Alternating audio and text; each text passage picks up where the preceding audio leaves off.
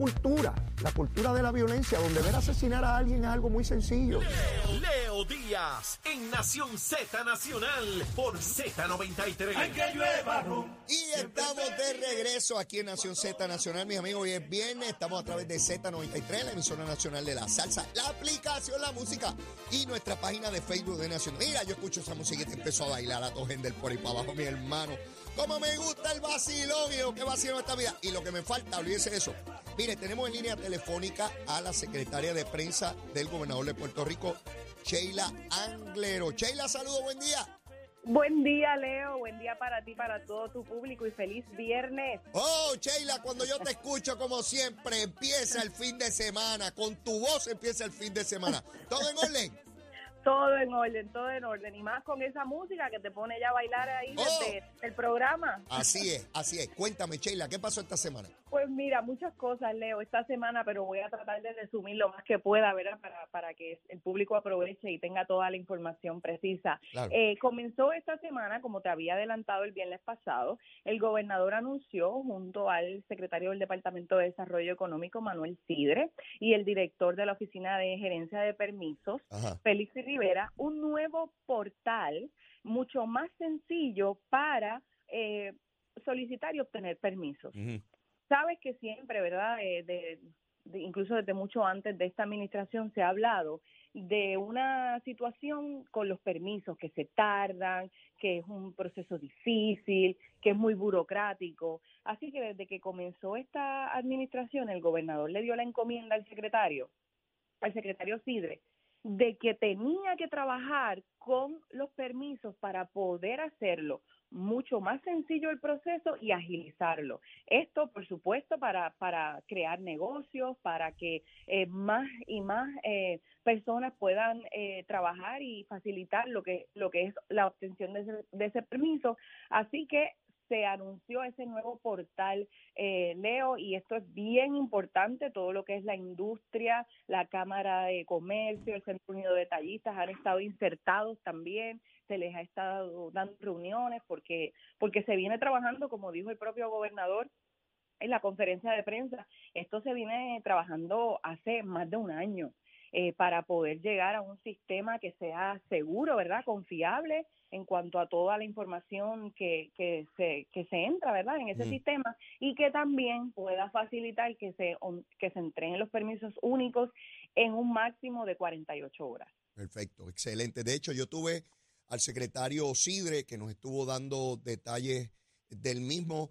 Eh, se tomó eh, la mayor cantidad de permisos eh, que se solicitan eh, y es el área que se está trabajando de, de manera inmediata. Me, me planteó que el sistema es friendly, o sea, que es amigable para que personas, para que, para que no haya que contratar un gran profesional que ayude a uno a solicitar, porque cualquier persona lo podría solicitar. Eso es traer la tecnología al gobierno, en eso se ha distinguido esta administración. No hay nada más que hablar con, con Volkers, con Enrique Volkers, para saber todo lo que se ha automatizado y todos los procesos que se han simplificado enormemente en el gobierno, desde Así licencias es. de conducir, sacar Sesco y licencia, armas, eh, así sesco, mismo es. arma, bueno, en fin, una enorme cantidad de cosas. ¿Qué más? ¿Qué más pasó, Sheila?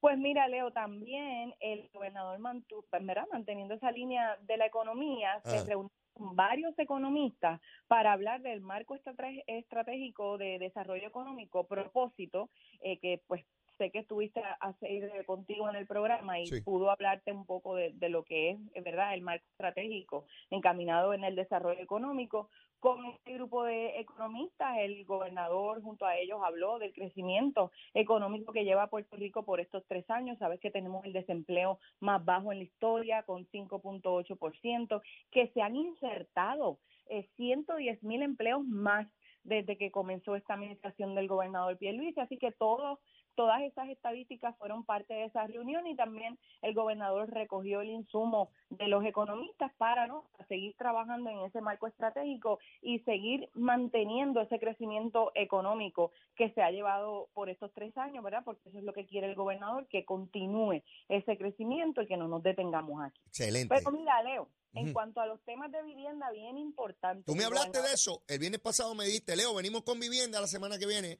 Venimos conviviendo, vi- o sea, fue una semana de muy buenas noticias en Ciales. El gobernador estuvo con el alcalde Alexander Burgos y el secretario de, de Vivienda, William Rodríguez. Allí entregó 43 casas a familias que habían eh, sido afectados sus hogares por los, por los huracanes María y el huracán Irma también. Y esas, fa- y esas familias ya pueden contar con sus hogares. Estamos hablando de 43 familias, Leo, bien emotivo. Allí vimos personas que cuando entraron a su, a su hogar, eh, esa emoción que tenían, ¿verdad? Hasta, hasta lloraron de tener por fin ese techo seguro. Son eh, unas casas que cuentan, que son resilientes, que tienen todo, eh, e incluso eh, están bajo el programa ADA, ¿verdad? Que es para las personas con alguna discapacidad física. Así que eh, bien emotivo eso fue en Ciales, pero mira, en Caguas, Ajá. el gobernador estuvo también inaugurando, ¿sabes que la semana pasada hablamos de una primera piedra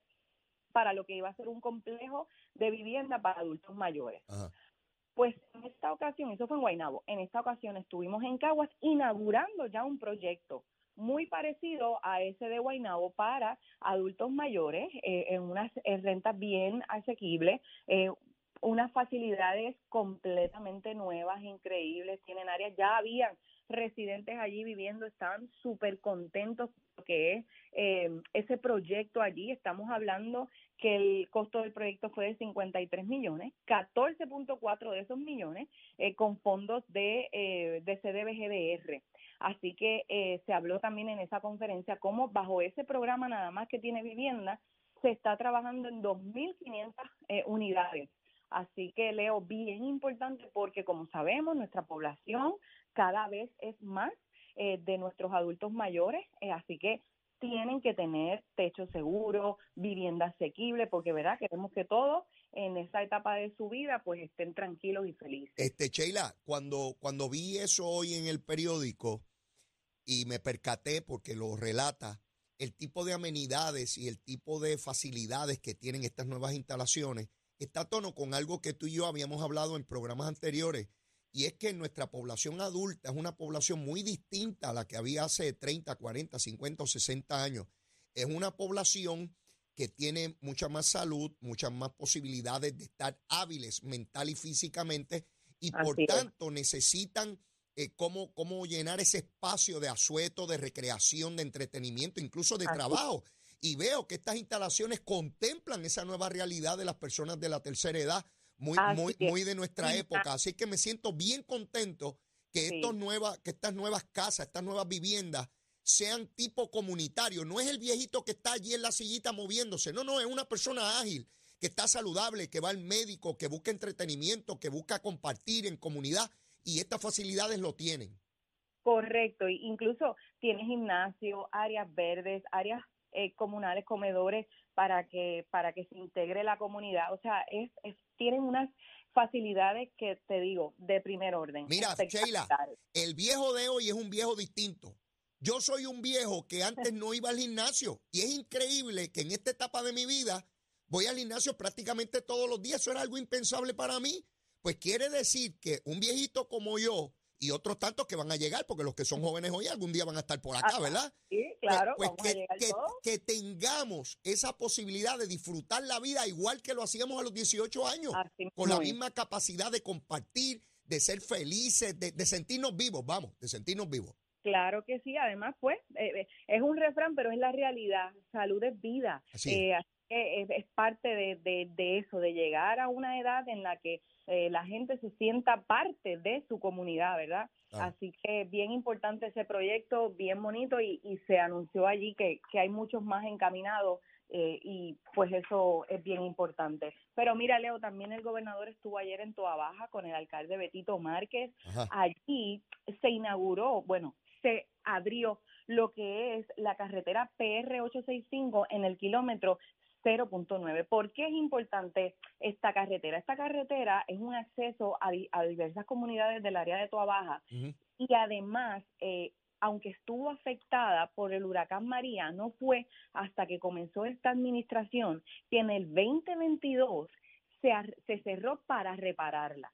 Y en tiempo récord, incluso antes del tiempo que se tenía pensado, se pudo abrir ese acceso a esas comunidades. Así que, Leo, esto es un bueno. 6 millones entre fondos de carretera y fondos también de la Agencia Federal de, de, de Autopistas. Eh, Leo, hoy el gobernador va a estar eh, junto al secretario del Departamento de Seguridad Pública haciendo entregas de equipo y vehículos a distintos negociados, reforzando lo que es el negociado de bomberos, de emergencias médicas, de manejo de emergencias. Así que seguimos, ¿verdad?, con buenas noticias, eh, seguimos anunciando muchas cosas buenas para, para el pueblo de Puerto Rico y, y en la calle trabajando en los distintos municipios. Qué bueno, qué bueno. Y la semana que viene, que ya la semana que viene, cuando tú y volvamos a hablar, estamos básicamente a la mitad del mes de diciembre, ¿no? Ya casi, ya, casi en Nochebuena estamos. Este, Sheila, ¿qué hay la semana que viene, aparte de lechón pastel y todas esas cosas que yo sé que están por ahí? que están por ahí. Pues mira, la semana que viene también venimos hablando de, de muchos proyectos de vivienda, entre otras cositas. Ah, seguimos. Obra más Seguimos eh, eh, dotando a nuestra población de vivienda, nada más y nada menos que un hogar espectacular. Espectacular. Sí, eh, eh, sabes que el gobernador ha identificado esto como una prioridad de su administración, reconociendo, ¿verdad?, la falta de inventario, la falta de vivienda asequible.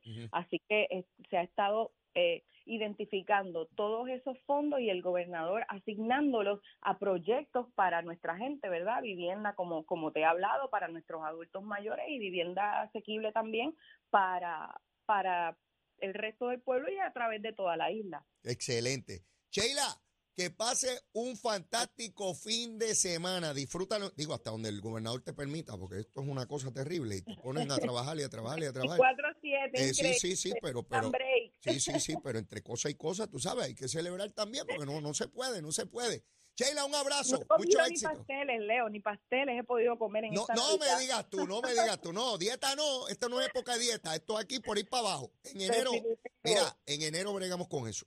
Eso es así, Leo. Cuídate mucho. Bueno, cuídense mucho a todos y buen fin de semana. Gracias, gracias. Bueno, ya escucharon ahí a la secretaria de prensa del gobernador Sheila Anglero, que siempre nos da un resumen de aquellos eh, eventos, particularmente exposiciones mediáticas que tiene el gobernador anunciando obra de gobierno y que yo quiero que ustedes repasen. Eh, Jennifer, Jennifer, mi vida, no hay obra, mamá, no hay obra. Ve por allá por Cagua, allí está Wilito, alcalde popular, para que vea que no se discrimina con, municipios. Alcalde popular, Wilito, que ahorita estaba por ahí anunciando las cositas que están haciéndose en Cagua y un montón de actividades que hay por allá. Ciertamente es un gran, un gran municipio y, y se ve muy bien toda la cosita por allí. Pero allí estuvo el gobernador, mire, 200 unidades de vivienda en Cagua. Con Wilito estaba allí, contentito, casita y vivienda para, para los viejitos como yo. Yo no sé si algún día necesito una, una casita de esa. Uno nunca sabe, uno nunca sabe. Jennifer, date la vuelta. Yo creo que se le acabó la gasolina al canal ese. Yo no, eso yo no sé si usa mucha gasolina o no, pero, pero parece que se le acabó y no ha podido ir a ver la obra. Se pasa en el mangle. Jennifer, hay que ir para allá a ver esa cosita, a ver lo que está pasando. Mire, a tono con eso, ustedes saben, y ahorita la voy a tener para hablar de lo de Salina. Jennifer González se dedicó a decirle fabricadora de casos e irresponsable a Anaí Rodríguez, la secretaria de Recursos Naturales. Por el asunto del mangle allá en, el AJA. Ayer, oigan bien, ayer las autoridades federales arrestaron a tres individuos que estuvieron construyendo allá en Salinas, allí en el mangle de Salinas, recuerdan, ese fue el primer escándalo. Nadie había hecho por nada por muchísimo tiempo, ni la alcaldesa que está allí, que ahora dice que ahora fue que ella descubrió eso. Ella es alcaldesa del municipio y ella no sabía lo que estaba pasando. A tres pájaros arrestaron porque construyeron casas allí y las alquilaban de estos alquileres a corto plazo. Y tenían piscina y todo, con muchísimas amenidades. Los arrestaron por violar leyes estatales y federales, particularmente ambientales. Esos tres se unen a dos que ya habían arrestado y uno de ellos que ya se va a declarar culpable. ¿Por qué se dio eso? porque Anaí Rodríguez solicitó un grupo de trabajo interagencial con agencias federales para atender ese asunto ambiental. Anaí Rodríguez, la misma que Jennifer González dice que es fabricadora y que la persigue. Así de irresponsable Jennifer González, que cuando son casos de ella hay que encubrirlo. Así sería de gobernadora, encubridora y corrupta, encubriendo si son familiares o amigos de ella. Eso no se puede investigar. Hay que investigar a los otros. Si lo dije yo aquí clarito, porque me revienta que una mujer joven y talentosa que sí pasó la reválida, Jennifer, porque Anaí pasó la reválida, tú no has pasado la reválida, mamita, y te dedicas a encubrir. Cuando son tuyos, a encubrir, ¿verdad? A guardar la porquería y la ñoña debajo de la alfombra. Anaí Rodríguez se dejó de chiquita. Y yo la felicito, porque lo único que uno se lleva del servicio público es el convencimiento que uno actuó conforme a la ley y con los mejores parámetros y la mayor capacidad que uno pudo tener. Porque después que uno sale de las posiciones electivas o de designación, nadie te va a llamar para ofrecerte un litro de leche. Si te estás muriendo, te mueres solo. Y le hablo por experiencia propia. Mientras uno es legislador, candidato y está en zona de poder, te llama todo el mundo a pedirte de todo y decirte que tú eres lo más grande del mundo. El día que no estás, nadie te llama ni le importa, ni te contestan el teléfono. Así que uno como funcionario tiene que hacer lo que hay que hacer. Y al que le duela, que le duela. Pero que uno no tenga que bajar la cabeza ni avergonzarse por haber sido corrupto o encubridor. No importa el partido político. No importa. Y se lo digo a los PNP, a los populares, a los independentistas, victoriosos, dignidosos y a los marcianos también. Sí, se dejó de chiquita y lo que no había hecho ningún secretario de recursos naturales, ninguno.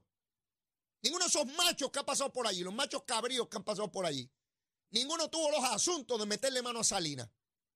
Ahí están, arrestaditos y procesados criminalmente. ¿Quién lo logró? Anaí Rodríguez, la misma que Jennifer González dice que es corrupta y que fabrica casos. Sí, porque esa es la imputación que le hace a la irresponsable esta de Jennifer. A eso ha llegado, a encubrir como una corrupta. Sí, lo estoy diciendo yo y al que no le guste, esto es sencillo.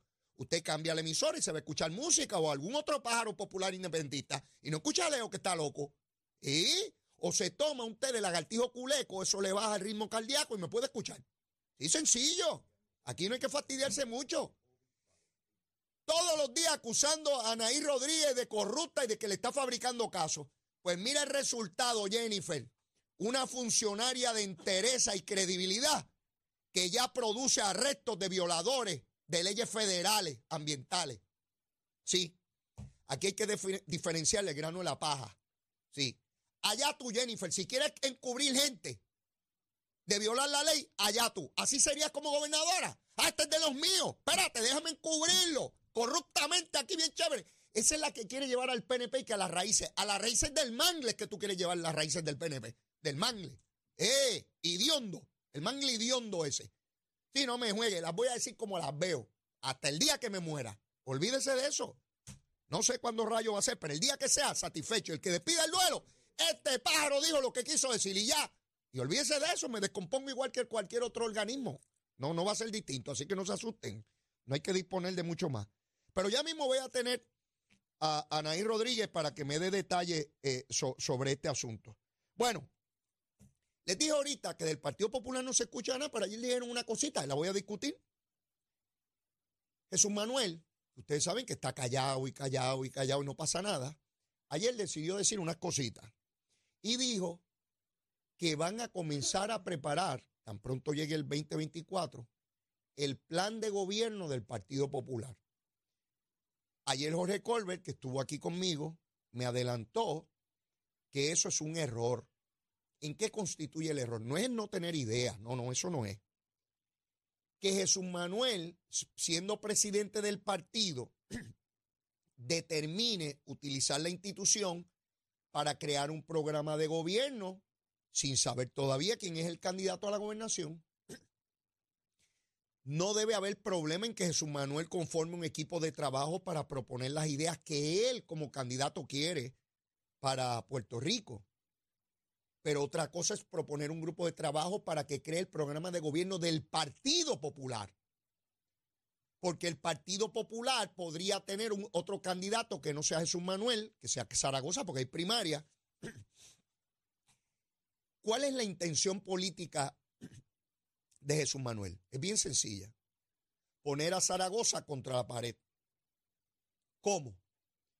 Si Jesús Manuel plantea algo en el área contributiva y dice que eso es parte de la plataforma del Partido Popular, y Zaragoza tiene una posición distinta a esa y plantea que es equivocada, errónea, la que propone Jesús Manuel para el Partido Popular, ¿a quién aparece atacando Zaragoza? Al Partido Popular. Jesús Manuel quiere utilizar el escudo del partido para que si Zaragoza se opone a alguna idea de él, diga, no, no, eso no es, eso no es contra mí, es contra el partido, este es el programa del Partido Popular. Eso es una estrategia política. Si va a tener costo político o no, no lo sé. Pero allá ellos, allá ellos, que se entren a botellazos, es un asunto de ellos. El otro punto. Dice Jesús Manuel, mire lo que es un sofista. mire lo que es alguien que dice, habla mucho y no comunica nada.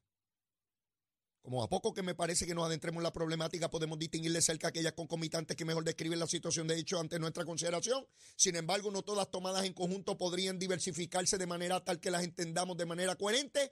A tono con esas características, debemos seguir evaluando cada una de las concomitantes que hemos descrito en el panorama anterior. ¿Qué rayo yo dije ahí? Hablé mucho y no dije nada, ¿verdad? Eso hizo Jesús Manuel ayer. ¿Con qué? Con relación al estatus. El estatus es muy importante hay que atenderlo, pero no lo vamos a atender ahora. Ah, de verdad. ¿Cómo es? Otra vez. El estatus es importantísimo. Hay que atenderlo. Es importante, pero no lo vamos a atender ahora. Ajá.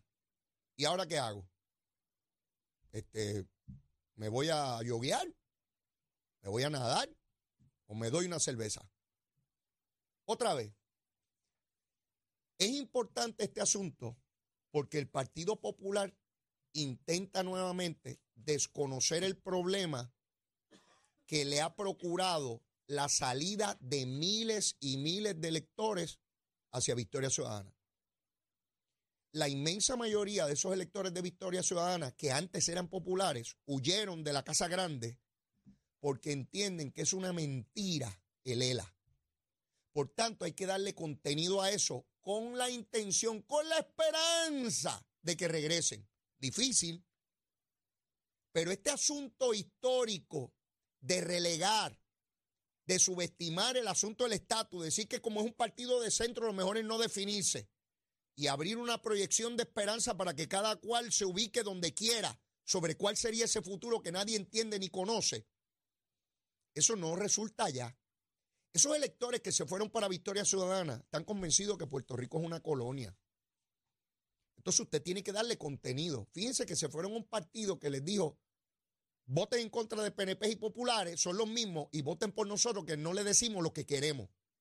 Ellos no le dieron contenido y sin contenido se le fueron para allá. Por tanto, ¿cómo procurar que los miles de electores que se le fueron regresen? Y que los que se fueron a votar por la estadidad, que fueron miles, por el cual plantea es el 15%. Esos son sobre 60 mil electores que se le fueron al Partido Popular a votar por la estadidad, por el sí. Eso yo le llamo, los identifico como electores en tránsito.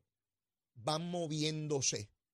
No hacia Victoria Ciudadana, se van moviendo a la estadidad. Ya votaron por ella. Y de ahí, eh, de Barrio Obrero a la 15, un paso es. Pues de votar por la estadidad, votar por el PNP, un paso es también. Es un paso. ¿Cómo lograr que esos miles de electores regresen, los que se fueron con Victoria Ciudadana y los que están en tránsito a votar con el PNP? No creo que sea, eso pienso yo, no creo que sea diciendo que el estatus es importante, que hay que atenderlo, pero no lo van a atender. ¿Verdad? Evidentemente Jesús Manuel es un hombre cobarde políticamente. Jesús Manuel nunca es personal, papá. Te quiero, besitos en el cutis, nunca es personal pero políticamente eres un pobre cobarde, esa es la verdad, y lo sabe todo el mundo del Partido Popular. Y Zaragoza no sabe qué proponer sobre eso. Zaragoza, si usted saca a Zaragoza de los temas contributivos y presupuestarios, se pierde. Es como el coquí, si usted lo saca de ahí, se muere. A Zaragoza usted no le puede hablar de nada más. Yo me acuerdo de Mercedes Otero, que hablaba solamente de cárceles, que en paz descanse, buena amiga. En un programa una vez me dijo, y aquí está Leo Díaz, tiene la lengua larga. Yo no sé si ella me la había medido, pero, pero dijo eso y, y, y, y, mi buena amiga Mercedes este, hablaba de cárceles. Y si usted le preguntaba de cómo cantan las cotorras en el yunque, bueno, las cotorras que están en el yunque, que están al lado norte, están al lado de, de, la cárcel que está allí, y empieza a hablar de la cárcel, porque de eso era que ella sabía y le gustaba hablar de eso. Y por supuesto, excelente profesional que fue. Así que así son las cositas. Mire, yo tengo que ir a una pausa y luego de la misma debemos tener eh, a la secretaria de la familia Ciení Rodríguez, que está atendiendo de una manera muy proactiva estos problemas que, que son de años, ¿no? Particularmente en el seno de la familia puertorriqueña, vemos como hijos maltratan a los padres, asesinan a los padres, esta descomposición social que, que, que, que venimos arrastrando por mucho tiempo, ¿verdad? No es nuevo, pero que ella eh, ha demostrado tener eh, no solamente el conocimiento y la sensibilidad, sino estrategias para, para atender esto, estos asuntos. Después de la pausa debemos tenerla con, con nosotros y recuerden, a las y media vamos a tener al, al director de carretera y un poquito después a la secretaria de Recursos Naturales. ¿Dónde? Aquí, en Z93. Llévatela. Buenos días Puerto Rico, soy Manuel Pacheco Rivera con el informe sobre el tránsito. A esta hora de la mañana continúa el tapón en la gran mayoría de las carreteras principales del área metropolitana, como es el caso de la autopista José de Diego, desde el área de Bucanán hasta la salida hacia el Expreso Las Américas en Atorrey. Igualmente la carretera número 2 en el cruce de la Virgencita y en Candelaria en Toabaja y más adelante entre Santa Rosa y Caparra. Además algunos tramos de la PR5, la 167 y la 199 en Bayamón, así como la avenida Lomas Verdes entre la American Military Academy y la avenida Ramírez de Arellano. Por otra parte, la 165 entre Cataño y Guaynabo en la intersección con la PR22 y el expreso Valderotti de Castro de la confluencia con la ruta 66 hasta el área del aeropuerto y más adelante cerca de la entrada al túnel Minillas en Santurce. Además, la avenida 65 de Infantería en Carolina y el expreso de Trujillo en dirección a Río Piedras, la 176, 177 y la 199 en Cupey y la autopista Luisa Ferré entre Montelledra y Río Piedras y más al sur en Caguas, además de la 30 desde la colindancia de Juncos y Curabo hasta la intersección con la 52 y la número 1. Hasta aquí el tránsito, ahora pasamos al informe del tiempo. Para hoy viernes 8 de diciembre, el Servicio Nacional de Meteorología pronostica para todo el archipiélago de Puerto Rico un día generalmente agradable, principalmente ventoso, soleado y cálido. Sin embargo, se esperan algunos aguaceros pasajeros en la región norte, el oeste y el interior en horas de la tarde. Hoy los vientos se mantienen generalmente del este-noreste de 6 a 12 millas por hora, con algunas ráfagas de sobre 20 millas por hora. Por último, las temperaturas máximas estarán en los altos 70 grados en las zonas montañosas y los medios altos 80 grados en las zonas urbanas y costeras.